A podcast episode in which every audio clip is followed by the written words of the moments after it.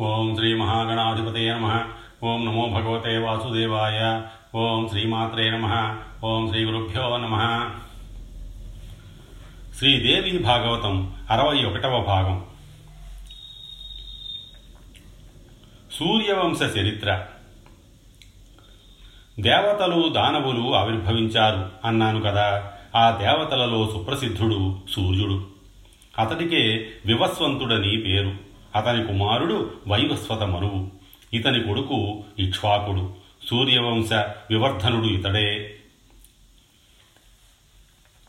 ఇక్ష్వాకుడి తరువాత వైవస్వత మనువుకి మరి తొమ్మిది మంది పుత్రులు ఆవిర్భవించారు. నాభాగుడు దృష్టుడు శర్యాతి నరిష్యంతుడు ప్రాంశువు నృగుడు దిష్టుడు కరూషుడు పృషధుడు అని వారి పేర్లు. పెద్ద కొడుకైన ఇక్ష్వాకుడికి నూరు మంది పుత్రులు కలిగారు. వారిలో జ్యేష్ఠుడు వికుక్షి మిగతా తమ్ముండుగురు ఇక్ష్వాకు సోదరులను గురించి సంగ్రహంగా చెబుతాను. నాభాగుడికి అంబరీషుడు జన్మించాడు. ఇతడు ధర్మజ్ఞుడు సత్యసంధుడు మహావీరుడు ప్రజాపాలన తత్పరుడు దృష్టుడి కొడుకు దాష్టకుడు ఇతడిలో క్షాత్రధర్మం కన్నా బ్రాహ్మణ ధర్మం ఎక్కువ. యుద్ధాలంటేనే భయం. నిరంతరం తపస్సు చేసుకునేవాడు. శర్యాతి కొడుకు ఆనర్తుడు. సుకన్య అనే కూతురు కూడా జన్మించింది. రూపలావణ్యవతి చవనుడనే రాజుకి అంధుడైన ఈ సుందరిని ఇచ్చి వివాహం చేశాడు శర్యాతి సుకన్య చవనులకు గుణశీల సంపన్నుడైన కొడుకు పుట్టాడు. అతని పేరు సులోచనుడు. సూర్యపుత్రులైన అశ్వినులతో అన్నింటా సాటి వచ్చేవాడని విన్నాను. వ్యాస మహర్షి ఇక్కడ నాదొక సందేహం. సుకన్య చాలా అందగత్తే అంటున్నావు. అలాంటి సుందరీమణిని ఒక అంధుడికి ఇచ్చి వివాహం చెయ్యడమేమిటి? పాపం రూపం లేకపోతేనో గుణం మంచిది కాకపోతేనో ఏదో చేశారంటే అర్థం ఉంది. అసలు ఈ వివాహానికి ఆ అమ్మాయి ఎలా ఒప్పుకుంది అంటూ జనమేజయుడు అడ్డు తగిలాడు. వ్యాసుడు చిన్నగా నవ్వి వివరాలు చెప్పాడు. జనమేజయ నీ సందేహం సమంజసమే. శరియాతికి నాలుగు వందల మంది భార్యలున్నారు. అందరూ అందగత్తెలే రాజపుత్రికలే. వారందరికీ ఒకే ఒక్క గారాల కూతురు ఈ సుకన్య. ఒక రోజున ఈ అమ్మాయి రాజధానికి చేరువలోనే ఉన్న ఒక సరోవరానికి వెళ్ళింది. అది మానస సరోవరానికి అన్నింటా సాటి వచ్చే సరోవరం.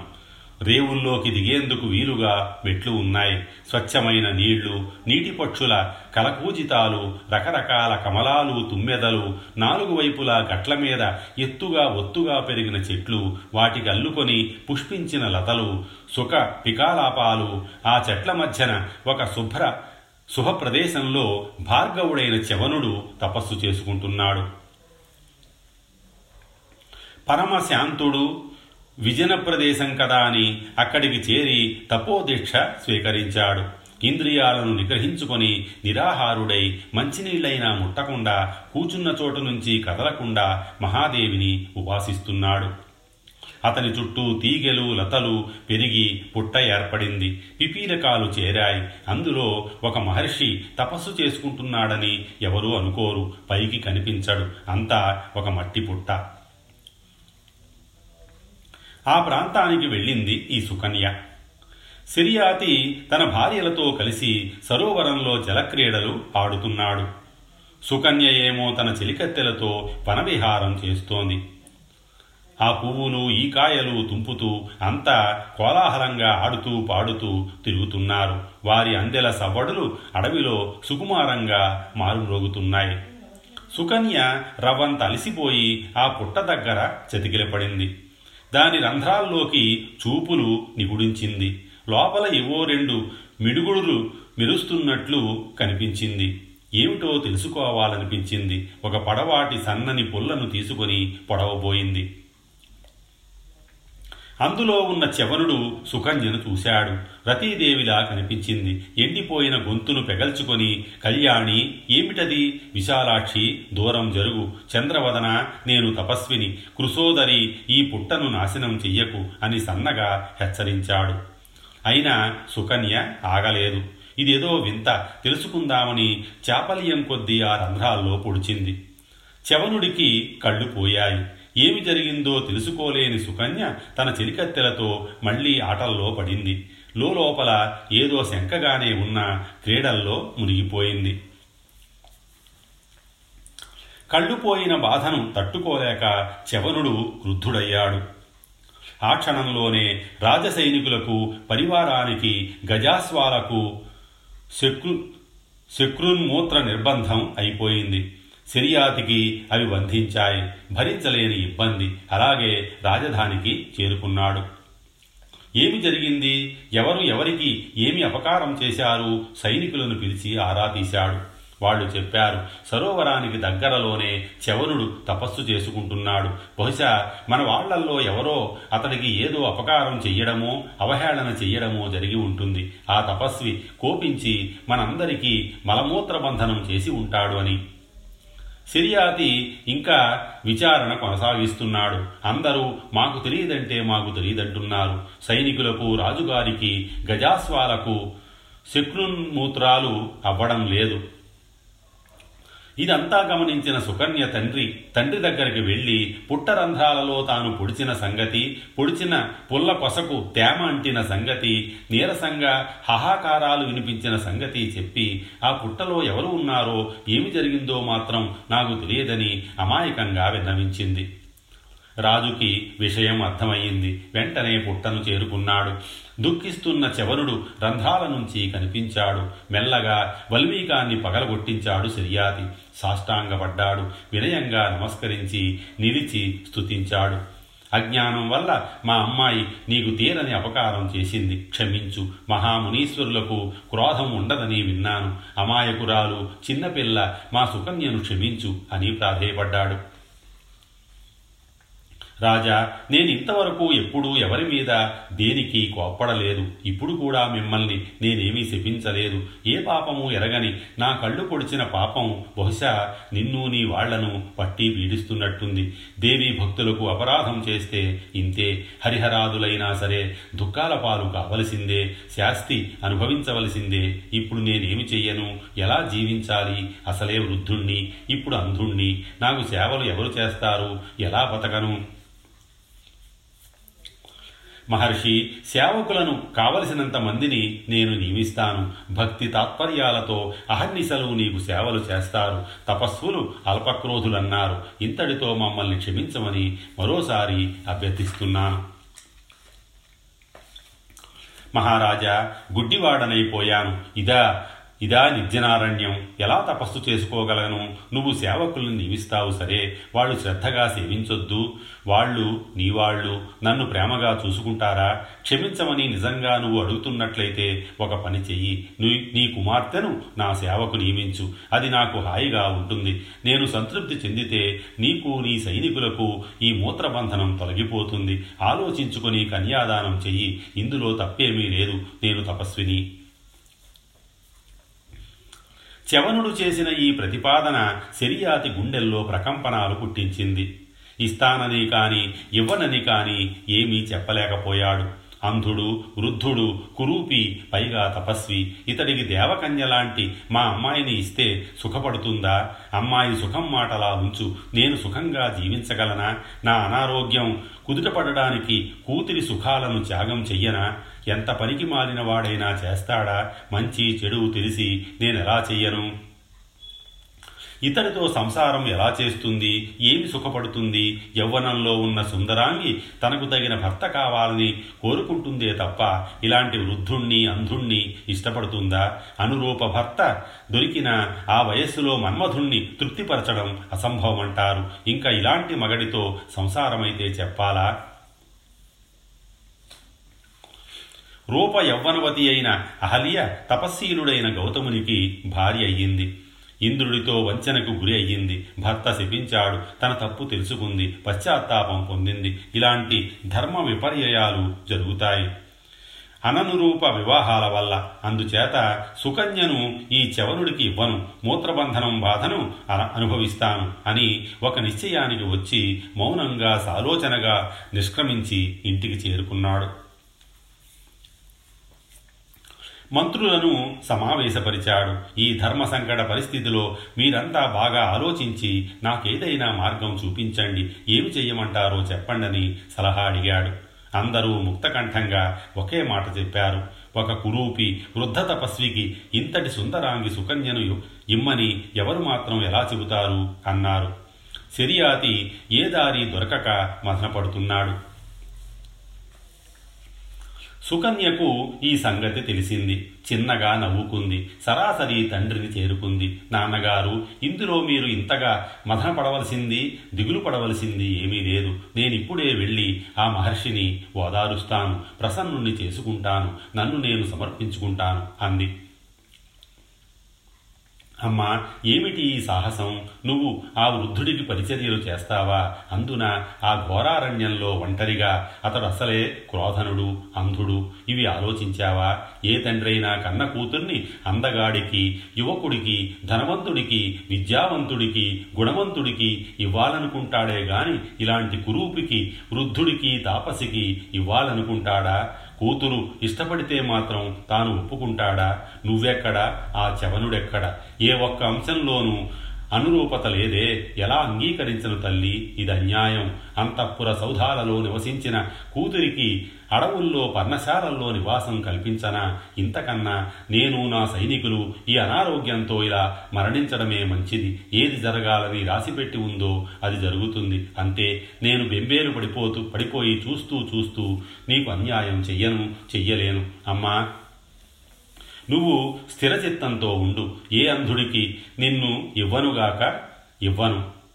ఈ రాజ్యం ఈ దేహం ఉంటే ఉండని పోతే పోని బాధ లేదు. ఇది నా నిర్ణయం ఇది నా నిశ్చయం. తండ్రి చవన మహర్షిని చేసుకోవడానికి నేను ముమ్మాటికి ఇష్టపడుతున్నాను. ఏమీ బాధపడడం లేదు. నన్ను అతనికి ఇచ్చి వివాహం జరిపించు. నా వల్ల నీకు నీ సైన్యానికి ఏ కష్టము రాకూడదు. మీరంతా సుఖంగా జీవించాలి. అదొక్కటే నా ఆకాంక్ష. సంతోషంగా నా భర్తకు నేను సేవలు చేసుకుంటాను. అతడు పరమ పావనుడు తపోధనుడు భక్తితో ప్రీతితో సపర్యలు చేసి తరిస్తాను. వృద్ధుడికి సహాయపడటంలో ఉన్న సంతృప్తిని నన్ను పొందనివ్వండి. నాకు భోగాలపై కోరిక లేదు. స్వస్థ చిత్తంతోనే ఈ నిర్ణయం తీసుకున్నాను. స్వ స్వస్థ చిత్తంతోనే ఈ మాట అంటున్నాను. నన్ను అనుమతించు.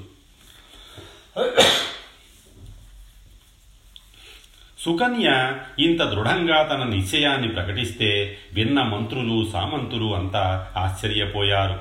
సిరియాతి కాసేపు బాధపడినా చివరికి సంతోషించాడు. పుత్రికతో వెంటనే బయలుదేరి చవనుడిని దర్శించాడు. సాష్టాంగ నమస్కారం చేశాడు. స్వామి ఇదిగో మా అమ్మాయి సుకన్య నీకు సమర్పిస్తున్నాను స్వీకరించు అని అప్పగించాడు. చవనుడు సంబరపడి ముసిముసి నవ్వులు చిందించాడు. సిరియాతి తెచ్చిన కానుకలనన్నింటినీ తిరస్కరించి సుకన్యను మాత్రం స్వీకరించాడు. అతడు ప్రసన్నుడు కావడంతో రాజుకు సైనికులకు శక్రున్మూత్ర బంధనం వదిలిపోయింది.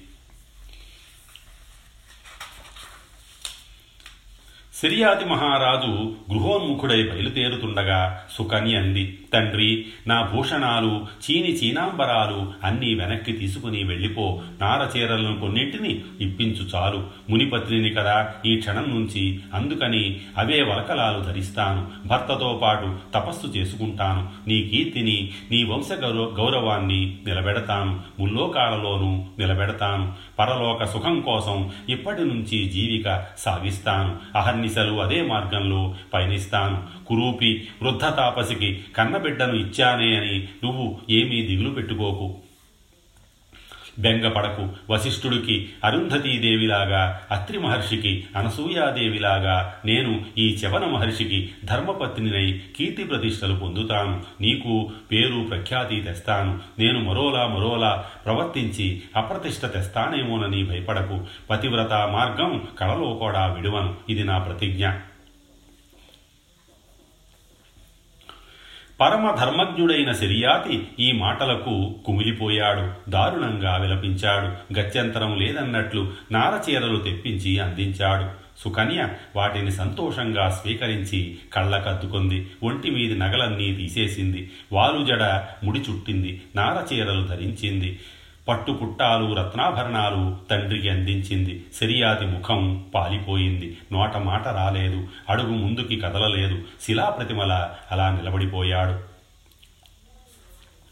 అంతఃపురకాంతలు ఈ దృశ్యాన్ని చూసి హృదయ విదారకంగా విలపించారు. ఓదార్చేందుకు ఎవరు ధైర్యం చెయ్యలేకపోయారు. విలపించి విలపించి అలసిపోయిన రాజును రాజకాంతలను కడకు మంత్రులు ఓదార్చారు. ఎట్టకేలకు తేరుకుని గుండె చిక్కబట్టుకుని అందరూ రాజధానికి బయలుదేరారు. రాజపుత్రిని ఒక మునిరాజుకు సమర్పించి బరువెక్కిన గుండెలతో మెల్లగా రాజధానికి చేరుకున్నారు. సుకన్యాదేవి పూర్తిగా పతిసేవలో నిమగ్నురాలయ్యింది. ధర్మ తత్పరురాలై అగ్నులను అర్చిస్తోంది. కందమూల ఫలాలను ఏరి తెచ్చి భర్తకు అందిస్తోంది. ఉదయమే వేడి నీళ్ళతో స్నానం చేయించి వలకలాలు ధరింపజేసి శుభ్ర ప్రదేశంలో ఆసనంపై కూర్చోబెట్టి దర్భలు కమండలూదకాలు మొదలైన పూజా సామగ్రిని అందించి దగ్గర నిలబడి నిత్యకర్మలు చేయిస్తోంది. అడవిలో గాలించి నీవార ధాన్యం తెచ్చి ఎండబోసి దంచి చెరిగి రుచిగా వండి పెడుతోంది. పక్వ ఫలాలను భుజింపజేస్తోంది. భోజనం అయ్యాక ఆచమనానికి నీళ్ళు అందించి కాళ్ళు చేతులు కడిగి తాంబూలం అందించి తీసుకువచ్చి శుభ్రాస్తరణం మీద విశ్రమింపజేస్తోంది. వింజామర వీస్తోంది. అటుపైని పతి అనుమతి తీసుకొని తాను వెళ్ళి శరీర సాధనంగా రెండు మెతుకులో రెండు ఫలాలో నోట్లో వేసుకుంటోంది. మళ్ళీ వచ్చి సన్నిధిలో కూర్చుని ఏమి ఆజ్ఞనాథ అని వినయంగా అడుగుతోంది. కాళ్ళు వత్తన మంచినీళ్ళు కావాలా? ఇత్యాదిగా అవసరాలు అడిగి తెలుసుకుంటోంది. సాయంకాల హోమాలకు పూజలకు సంబారాలు సమకూరుస్తోంది. నైవేద్యాలకు ఫలాలు సిద్ధం చేస్తోంది. అన్నీ అందిస్తూ పూజలు నిర్వహింపజేస్తోంది. ముగిశాక నివేదిత ఫలాలను ప్రసాదంగా తినిపిస్తోంది. మెత్తని సెయ్య ఏర్పరిచి పరుండబెడుతోంది కాళ్ళు పట్టి భర్తకు సుఖనిద్ర పట్టేటట్టు చేస్తోంది. భర్త అడిగితే కులస్త్రీ ధర్మాన్ని కాదనకుండా నిర్వహిస్తోంది. అతడి పాదాల చెంత తాను నడుము వాలుస్తోంది. అర్ధరాత్రి అపరాత్రి భర్త నిద్రలేస్తే అలికిడికి తాను లేచి వింజామర వీస్తోంది శీతాకాలమైతే పుడకలతో సన్నమంట రగల్చి వెచ్చదనం కలిగిస్తోంది. తెల్లవారుజామున పతి నిద్రలేచేసరికే తాను శుచి అయి భర్తకు కాలకృత్యాల కోసం పాత్రతో నీళ్ళు మట్టి ముద్ద సిద్ధం చేసి అందిస్తోంది. తానే కూడా ఉండి దూరభూమికి తీసుకువెడుతోంది. అక్కడ కూర్చోబెట్టి తాను చాటున నిలబడుతోంది. ముగించుకున్నాడని తెలిసాక దగ్గరకు వెళ్ళి పాత్రను అందుకొని నడిపించుకుని పర్ణశాలకు తీసుకువస్తోంది. అరుగు మీద కూర్చోబెట్టి కాళ్ళు శుభ్రంగా కడిగి ఆచమనం అందించి దంతకాష్టంతో ధావనం చేయించి గోరువెచ్చని శుద్ధోదకంతో స్నానం చేయిస్తోంది. స్నానం చేస్తూ అవసరమైన మంత్రాలను చవనుడు మననం చేసుకుంటున్నాడు. ఇది సంధ్యా సమయం ఇది హోమకాలం అంటూ తెలియబరిచి ఆయా విధులను క్రమం తప్పకుండా నిర్విఘ్నంగా నిర్వహింపజేస్తోంది.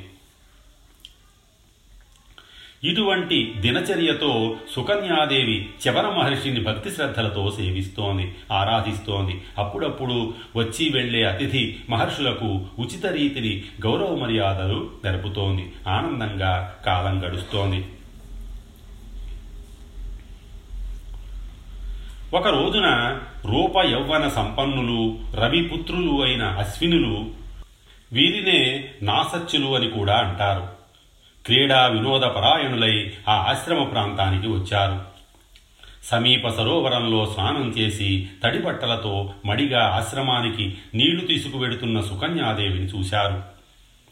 దేవకన్యలా మెరిసిపోతున్న ఆమె సౌందర్యానికి ముగ్ధులయ్యారు. దగ్గరగా వెళ్ళి గజగామిని ఒక్క క్షణం నిలబడు. మేమిద్దరం దేవపుత్రులం. నిజం చెప్పు నువ్వు ఎవరి అమ్మాయివి? నీ భర్త ఎవడు? ఇక్కడికి ఎందుకు వచ్చావు?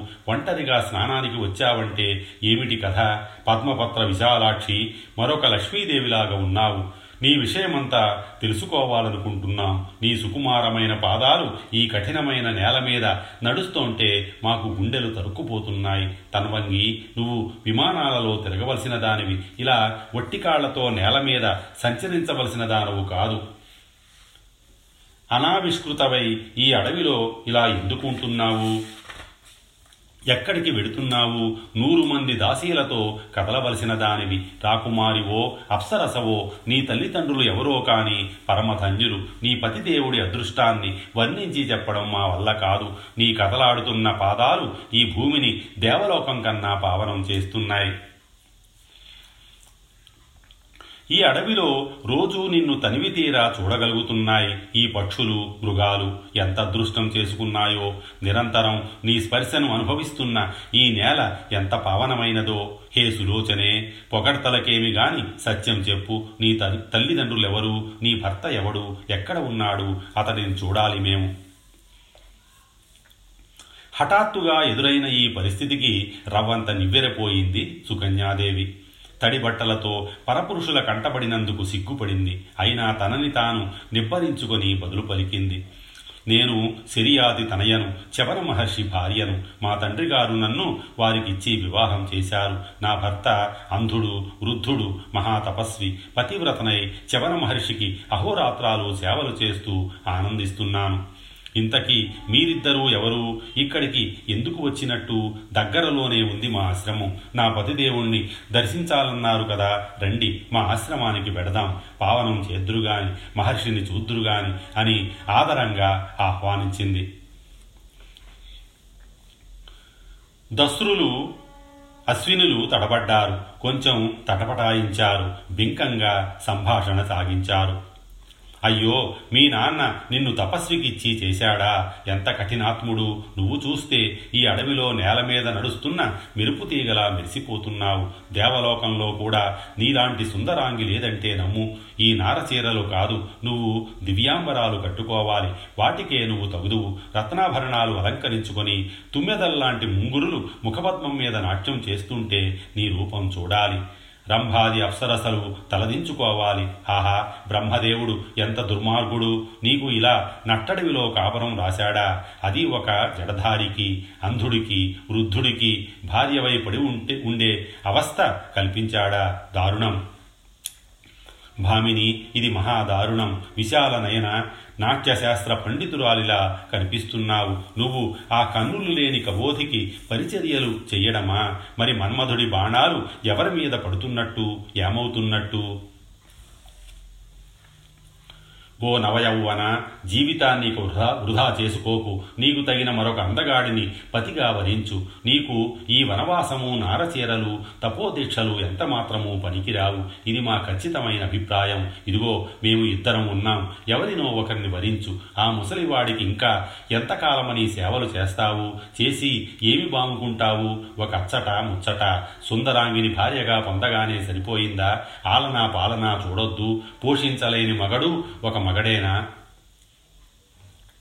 నిన్ను సంరక్షించలేని ఆ నిర్భాగ్యుణ్ణి వదిలిపెట్టాయి. మాలో ఒకడిని వరించు సర్వసుఖాలు భోగాలు అనుభవించు. యవ్వనం స్థిరంగా కూచుందనుకుంటున్నావేమో పిచ్చిదానా? అదొక ప్రవాహం. గడిచిపోయాక విచారిస్తావు. అప్పుడు ఏమీ ప్రయోజనం ఉండదు. తెలుసుకో మా మాట విను. చైత్ర రథంలోనో నందనవనంలోనో విహరించు. నీ శుభలక్షణాలు చెబుతూనే ఉన్నాయి. నువ్వు రాజకుమారివని రాజభోగాలు చవిచూసిన దానవు. ఈ విజనారణ్యంలో అసలు ఎలా కాలం గడుపుతున్నావో మాకు అర్థం కావడం లేదు. ఓ పికభాషిని ఓ చారువదన ఓ మృగశాప కచంచల నయన ఓ రాకుమారి దేవలోక భోగభాగ్యాలు నీ కోసం ఎదురుచూస్తున్నాయి. అందుకో ఈ వనవాసము ఈ వృద్ధాంధ సేవ నీకు దుఃఖమనిపించడలేదు. వయస్సుని మనస్సుని వంచుకోకు. ధైర్యంగా బయటపడు. మాలో ఒకరిని అంగీకరించు. ఆలస్యం చెయ్యకు. త్వరపడు. ఓ చంద్రముఖి నువ్వు మల్లె పువ్వు కన్నా సుకుమారివి. నీడు మొయ్యడము పళ్ళు తేవడము ఏమిటి చాకిరి? సేవలు చేయించుకోవలసిన దానవే తప్ప చెయ్యవలసిన దానవు కాదు కదా. అశ్వనుల మాటలకు సుకన్యకు భయం వేసింది. ఉడికిపోయింది. ఎలాగో ధైర్యం కూడగట్టుకొని మితంగా జవాబు చెప్పింది. మహానుభావులారా మీరు దేవతలు సూర్యభగవానుడి పుత్రులు సర్వజ్ఞులు సురసమ్మతులు. నా వంటి సౌశీల్యవతిని మీరు ఇలా భావించడం తగదు. స్వయంగా ఇష్టపడి పెద్దల సమ్మతితో ఒక యోగీశ్వరుణ్ణి పరిణయమాడాను. నేను అపమార్గం తొక్కలేదు. సర్వలోక ద్రష్ట సర్వకర్మ సాక్షి అయిన దివాకరుడికి పుత్రులై జన్మించిన మీరు ఇలా మాట్లాడకూడదు. సమంజసం కాదు. నేను కులస్త్రీని భర్తను విడిచిపెట్టి పరుణ్ణి వరిస్తానా ఈ మాట అనడానికి మీకు నోరు ఎలా వచ్చింది? అసారమైన ఈ సంసారంలో ధర్మం ఏమిటో అధర్మం ఏమిటో ఆ మాత్రం తెలుసుకోలేకపోయారా? ఇక చాలు సంతోషించాను మీ తెలివితేటలకి. మర్యాదగా వచ్చిన దారిని వెళ్ళండి. లేదంటే శపిస్తాను. జాగ్రత్త. నేను సుకన్యను శరియాతి మహారాజు కూతురుని చవన మహర్షి ఇల్లాలిని. యథేచ్ఛం గచ్చతం దేవౌ శాపం దాస్యామి వానఘౌ సుకన్యాహం చ శర్యాతే పతిభక్తిపరాయణ. నాసత్యులు నివ్వెరపోయారు. ఈవిడే శపిస్తుందో చవరుడే శపిస్తాడో అని భయపడ్డారు. తెలివిగా ఈవిడను ప్రసన్నురాలిని చేసుకుని తప్పించుకుందామని నిశ్చయించుకున్నారు. స్వస్తి శ్రీ ఉమామహేశ్వర పరబ్రహ్మ అర్పణమస్తు